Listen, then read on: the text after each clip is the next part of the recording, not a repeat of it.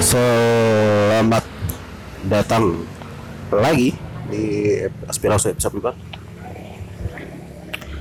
Di mana yang awalnya sudah udah bilang bakal datang seminggu sekali tapi ternyata ya sebenarnya ini nggak sepenuhnya salah saya sih. Beberapa kali saya janjian sama teman saya dia punya insight yang menarik. Mau saya jadiin salah satu apa namanya uh, salah satu narasumber. Ya boleh bisa dikatakan narasumber tapi emang te, uh, tuh bocah emang ini anaknya agak tai eh. Yang nggak jadi jadi selalu tidak jadi.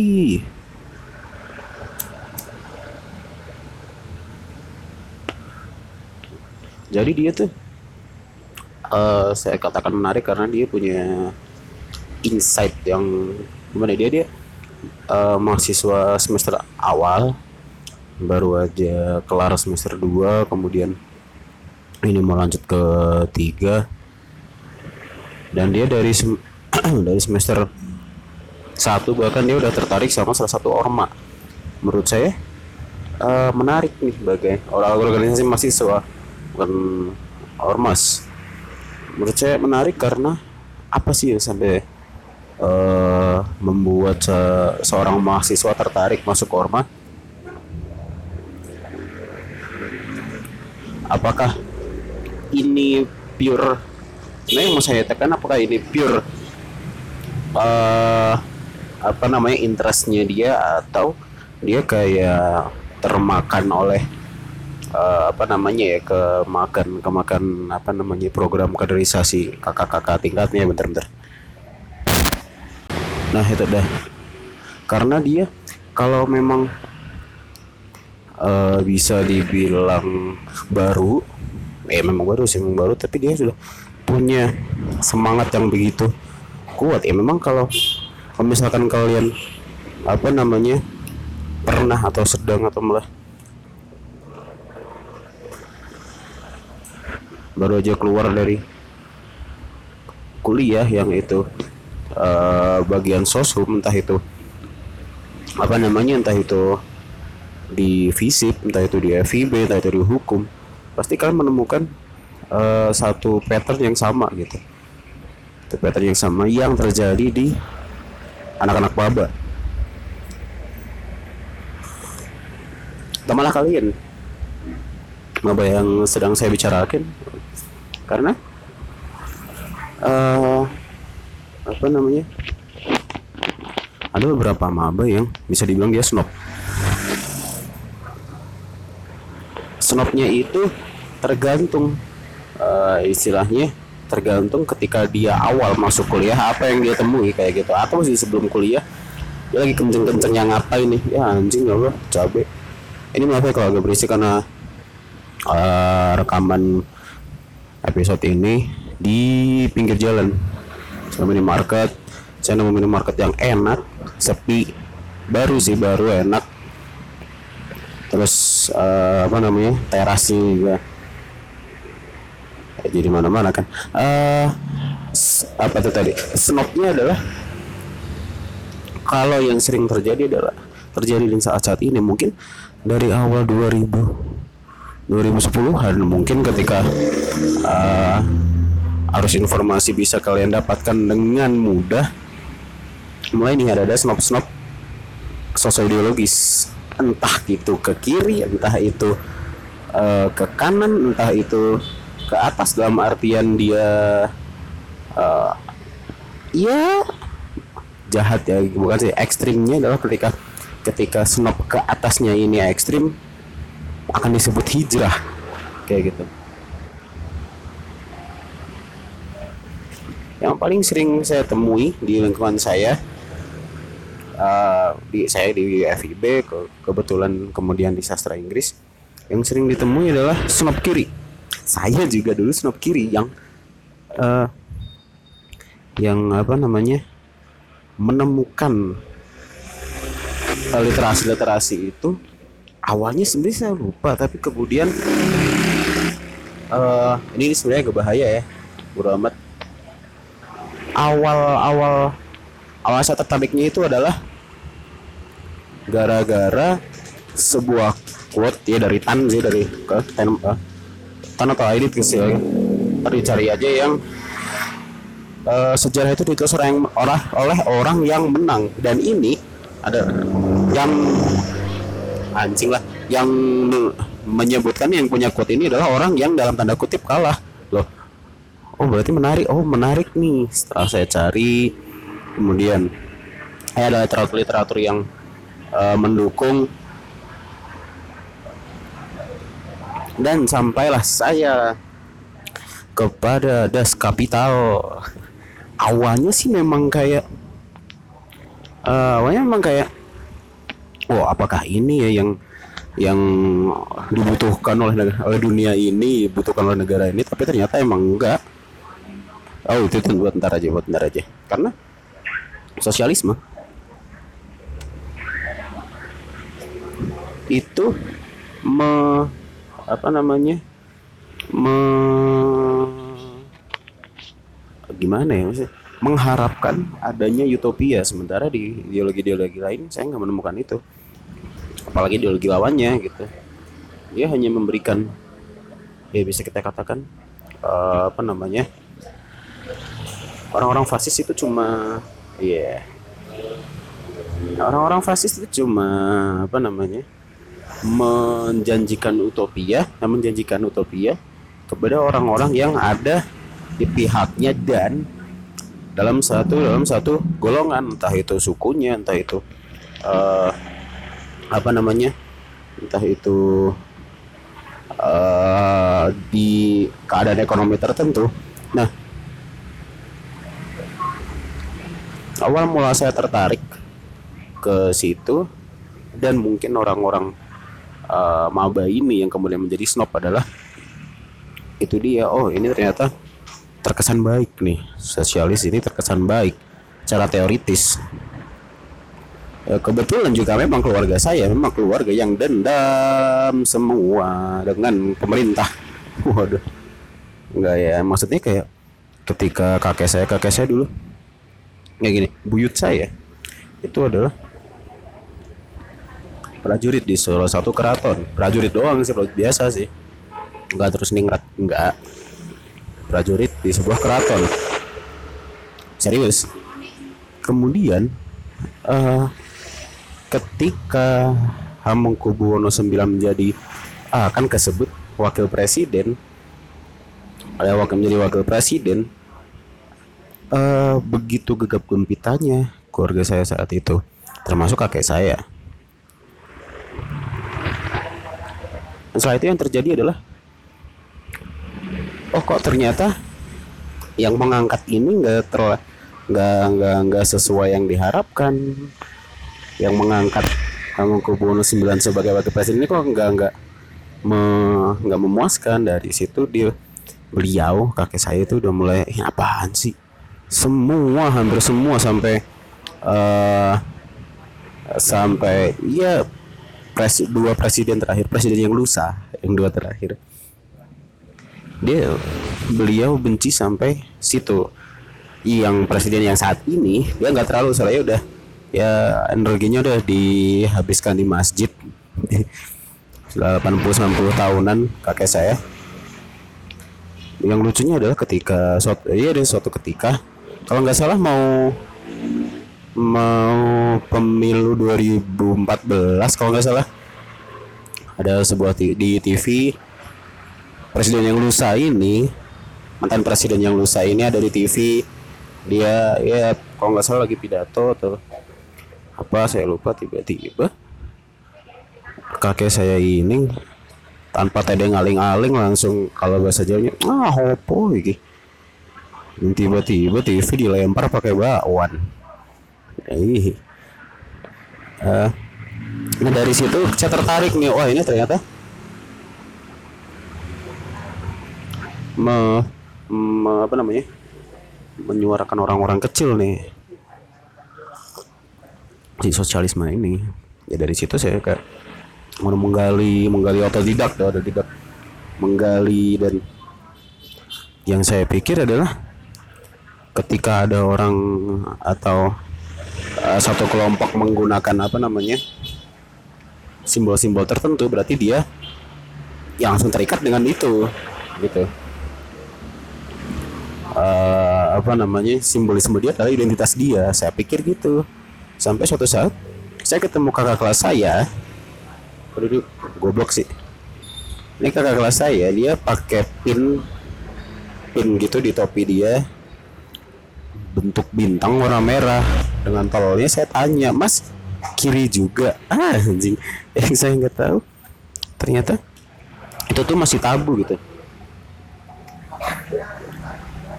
Itu masih tabu dan nggak bisa dibicarakan dengan terang-terangan. Iya walaupun itu emang produk-produk apa namanya produk uh, produk produk dikte uh, produk diktatoris uh, apa sih biasanya? Produk apa sih namanya? Produk diktean zaman dulu. Oh dikte sih produk doktrin. Nah produk doktrin zaman dulu. Saya kira oh ketika saya menemukan simbol itu di seorang loh temen temen nih. Bisa ngobrol saya enaknya nih berarti enggak ya. Itu yang membuat saya anjing uh, nah kebetulan yang yang kakak-kakak saya ini kakak kelas saya ini terus menjawab kayak oh enggak mas enggak. Oh iya saya punya tangan kiri kok. Iya. Teman teman saya bilang lah ya, hati-hati kalau ngomongin kayak gitu. Jangan harap uh, ketika kamu udah baca kemudian menemukan simbol itu di orang lain seenaknya diobrolin gitu. Nah mungkin juga awal-awal anak-anak yang bisa dibilang snob ini juga seperti itu. Itu kalau misalkan uh, apa namanya misalkan kayak saya gitu dia dia tertarik akan sosialisme. Anjing berat juga ya. Tapi emang lucu sih ketika ya gimana ya, itu kan sebuah ideologi sebuah pemikiran kemudian dilarang. Ketika kalian ke melarang pemikiran justru malah itu semakin liar. Dan kebalikan gitu di di Indonesia lambang-lambang atau simbol-simbol fasis di dilegalkan sementara yang uh, satunya lawannya enggak. Sementara di luar negeri itu kebalikannya. Sampai saya menemukan ya agak kesel sih ketika saya menemukan uh, ada dosen saya dosen lah dosen. Dosen fakultas ilmu budaya dosen sastra Inggris yang harusnya tahu uh, apa namanya simbol ini tuh buat apa. Ya kan? Simbol ini tuh punya siapa dan dia uh, punya punya punya agenda apa. Eh dosen ini dengan bangganya di tas ranselnya ada lambang Nazi. Lah, lalu dia mengaku dia mengaku mengakui sendiri bahwa dia itu orang yang sangat islami terlihat dari tutur katanya, dari kelakuannya, dari nama Facebooknya. ya Facebook sih nama-nama nama apanya? Nama sosmed dan emailnya Nah, sementara yang sebaliknya enggak, tapi yang kalau saya lihat sekarang semakin ada uh, apa namanya, semakin kencang arus informasi dari internet, semudah itu dia mencari seseorang mencari informasi yang apa, yang apa, yang dia inginkan apa pun. Jadi justru orang-orang semakin terpolarisasi kayak kayak beberapa sekarang lah beberapa sekarang kemudian yang kayak apa ya yang sebelumnya di Indonesia memang uh, bisa dibilang konservatif konservatif itu. Konservatif itu uh, banyak ketika ada uh, apa namanya ketika ada arus informasi seperti ini law yang uh, kubu lawan juga tambah banyak di uh, sisi si konservatif ini juga banyak. Makanya yang sekarang sangat-sangat terlihat adalah snob yang ber uh, apa namanya yang bajunya adalah agama. Walaupun walaupun uh, udah berapa kali aja dibilang udah berapa kali ada tulisan tulisan-tulisan mengenai ini yang kalian tuh sebenarnya tahu nggak sih apa yang kalian omongkan? Gitu. apa yang kalian bicarakan apa yang kalian uh, yakin itu bener nggak sih? Gitu. Yakin nggak sih kalian di sini atau mungkin kayak kayak bahasa bahasa kasarnya kayak yakin lu mau ke sini gitu. Karena saya uh, kalau menurut saya adalah ketika uh, si bocah ini orang ini maba ini ya kenapa saya bilang maba? Karena yang maba dan konteksnya di maba. Maba ini punya uh, keterikatan atau pemahaman yang uh, kuat akan agama dari rumahnya. Kemudian ketika dia merantau ketika dia uh, apa namanya punya waktu banyak untuk mengakses dan bebas itu mereka men semakin mencari apa yang diinginkan gitu. Dicari dicari walaupun kita nggak tahu yang di yang ditemukan ketika dia mencari itu benar apa enggak. Gitu kan soalnya kayak yang di episode 2 apa nggak salah ya. Sama aja kayak kalian eh, mereka ini ngefans ke Korea Korea Koreaan atau Jepang Jepangan tapi kemudian negaranya aja yang berbeda. Model-modelannya yang dulunya me, apa namanya bukan menyembah memuja opa-opa sekarang memuja aki-aki gitu akhwat ah eh, ikhwan ikhwan. Dulunya penyanyi sekarang ya, ustadz muda ya kenapa harus? Karena kenapa kalau kalau misalkan kalian uh, cocok dengan itu karena kalau kalian emang itu sebab pembenaran kenapa harus ustadz muda yang flexing bahkan? Iya ada kan ustadz muda dia pakai brand-brand high beast.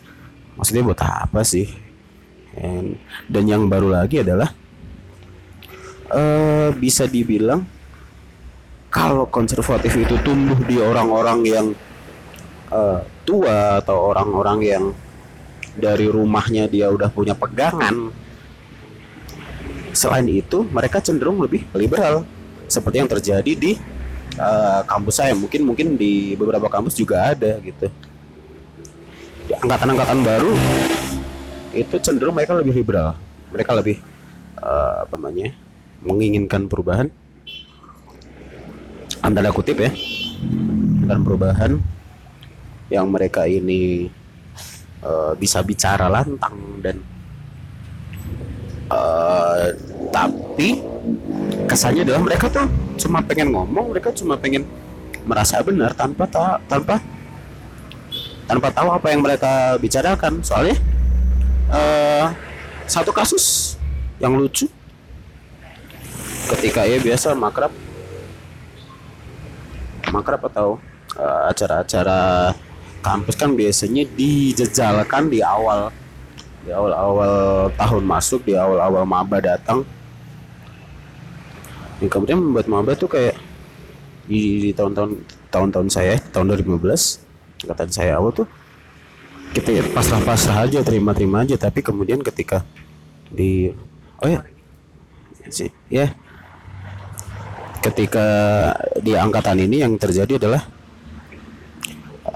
mereka berani ya sama-sama mereka berani ngomong gitu. E, maaf kak. Kami capek gitu gitu gitu. Bla bla bla bla bla bla. Kalau misalkan oh, kita udah punya banyak acara gini saya capek. Kalau misalkan ada acara lagi terus uh, kakak maksa ya mau nggak mau kami nggak mau ikut ya songong terdengar sangat sangat songong sangat sangat sombong. Lalu mereka nggak tahu.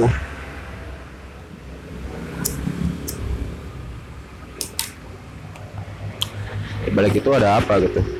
Dan lagi adalah saya sebelumnya sebelumnya dengan arus informasi yang begitu kuat adalah ketika di sosial media orang-orang yang dalam tanda kutip banyak mencari dan banyak membaca punya jeluntrungan yang salah. Bukan salah sih sebenarnya. Kurang ya mungkin agak berbeda tapi kemudian di uh, di lingkungan masyarakat nggak begitu cocok. Kayak misalnya gampangnya ini ini nih obrolan obrolan sebenarnya obrolan saya dan teman saya kemarin. Dia bilang kayak ah semua hal sekarang udah ada namanya. Yang dulu orang gendut eh kebetulan saya gendut. Saya gendut ketika saya dibilang gendut selama dua hampir lebih hampir dari 20 tahun ya saya santai-santai aja tapi sekarang ketika orang ngebales gendut di Twitter atau gendut gendut aja dikit-dikit body shaming. Iya kan? Kalau nggak marah disuruh marah. Maksudnya apa? Maksudnya apa kita? Terus kalau apa namanya uh, ngegodain ngegodain dikit gitu bilangnya. Uh, sexual harassment bahkan soal sexual harassment ini ada yang salah kaprah. Di ah, kemarin pakai agak uh, orang di Twitter bilang bahwa ada ada ada screenshotan kayak story gitu. Tulisannya adalah kalau misalkan ada yang nanya ke cewek kapan nikah? Itu masuk sexual harassment lah. Dari mananya dari mana yang sexual harassment? Kita tahu nggak sih sexual harassment itu apa? Itu yang yang terjadi di anak-anak. Ya anak-anak ya bisa dibilang lulusan SMA kemarin. Yang mungkin mereka sebelumnya ya saya nggak menyalahkan sebenarnya nggak sepenuhnya menyalahkan mereka. Toh pasti mereka melakukan itu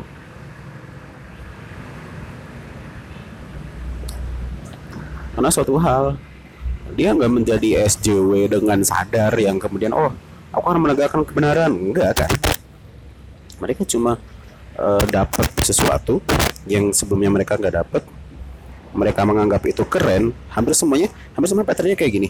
Jadi mereka menemukan itu sebelumnya. Terus ketika menemukan suatu hal yang mereka anggap keren mereka akan bawa ke mana-mana. Mereka akan bawa ke mana-mana. Sama halnya kayak uh, apa namanya? Eh, ketika kalian menemukan SJW social justice warrior pasti? Hampir 50% kasusnya kasus-kasus yang seolah dibikin-bikin. Ya karena secara psikologis tuh kayak kayak gini misal kalian di SMA ketika kalian lihat satu orang atau uh, berinteraksi dengan satu orang yang sebelumnya kalian nggak pernah lihat. Selanjutnya setelah setelah kejadian itu kalian lihat terus ini itu psikologisnya kayak gitu. Jadi kayak kalian udah menemukan sesuatu si orang ini mungkin menemukan sesuatu yang bentuknya adalah uh, istilah-istilah itu tadi. Tiba-tiba kayak semua hal yang ditemui itu cocok gitu yang sebelumnya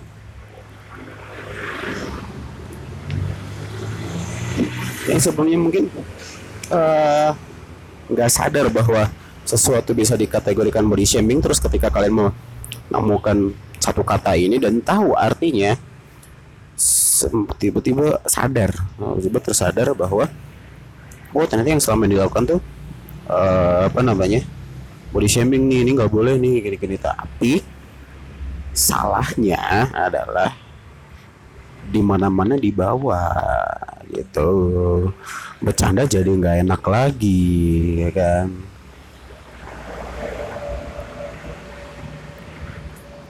Sebenarnya saya juga sebel uh, soal bagaimana dengan mudahnya orang-orang beli baper. Siapa yang menemukan baper pertama kali? Mungkin kalau ketemu saya akan pukul. Ya. Uh, apa namanya tuh kan lupa kan? Uh, uh, uh, uh, oh ya. Sebel dengan orang-orang yang tiba dikit-dikit bawa baper dikit-dikit bawa baper. Hmm, yang memang seharusnya nggak dilakukan ketika dia melakukan itu ke orang lain. Orang lain terus apa namanya uh, reaksinya buruk reaksinya jelek disebut baper. Iya itu nggak boleh di nggak boleh dibawa ke mana-mana juga. Tapi akan silahkan dibawa ketika kalian merasa yang dilakukan itu benar. Dan orang-orang juga nggak nggak kalian doang kak. Orang juga merasa ini nih nggak bener nih udah. Jangan jangan jangan jangan dilakuin terus. Ngecengin misalnya. Kalau menurut kalian dan orang-orang di sekitarnya itu uh, ngecengin misalkan fisik atau segala macam itu oke okay, ya nggak apa-apa sebut aja baper. Yang kemarin-kemarin nggak apa-apa kok tiba-tiba marah gitu orangnya. Ini sebut apa nggak apa-apa tapi kemudian kalau misalkan uh, kemudian ngecengin hal-hal yang anjing motornya. Hal-hal yang kayak uh, ranah-ranah yang private kayak misalnya keluarganya atau uh, mungkin dia hmm, bisa dibilang baru saja me, me, me, menghadapi itu ya jangan dicengin. Haram baper dikeluarkan.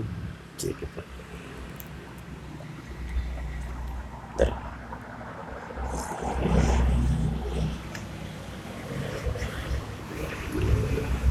Uh, soal snob lagi. Ada snob yang benar-benar membuat mungkin saya dan orang-orang kesal adalah ketika dia udah tahu soal teori konspirasi. Iya saya percaya konspirasi itu ada, tapi nggak semua muanya dikonspirasikan kan, nggak semua muanya salah Yahudi dari Illuminati, nggak semuanya gitu. Soalnya banyak yang biasanya anak SMP, anak SMA atau kemudian ketika dia menemukan itu dibawa terus sampai dia gede, sampai dia tua, apa-apanya disangkut pautkan karena menurut saya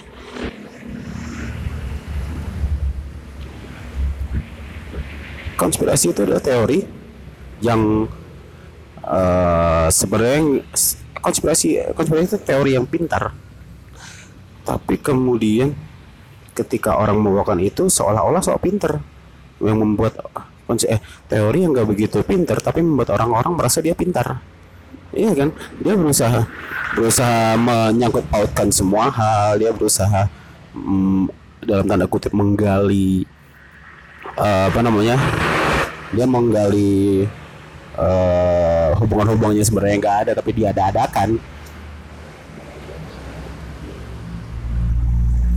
sampai parahnya lagi ketika ada mungkin bencana yang disalahkan rezim. Nah tolol tuh. Tolol tuh gitu ngomongin apaan sih? Ya sebenarnya mohon maaf ketika kalian mungkin di sini menemukan motivasi atau menemukan hal-hal pintar itu maaf. Maaf kalau kalian menemukan itu karena tujuan utama podcast ini itu shit bos. Shit bos. Uh, saya kan me VNGNC kan diri ya, bahwa yang saya bicarakan ini bukan suatu yang pintar suatu yang bikin saya marah aja daripada saya nulis terus tulisan saya kacau memang tulisan saya kacau saya nggak bakat nulis. Mending saya uh, jurnalkan dengan ini. Jadi mohon maaf kalau misalkan kalian menemukan hal-hal pintar di sini. Itu aja mungkin. Oh, hampir setengah jam. Ditunggu aja uh, episode 5 nya insya Allah minggu depan kalau tidak ada uh, arah melintang kalau semangat saya masih ada. Itu aja. Dadah. Dadah. Dari aspirasi. Thank you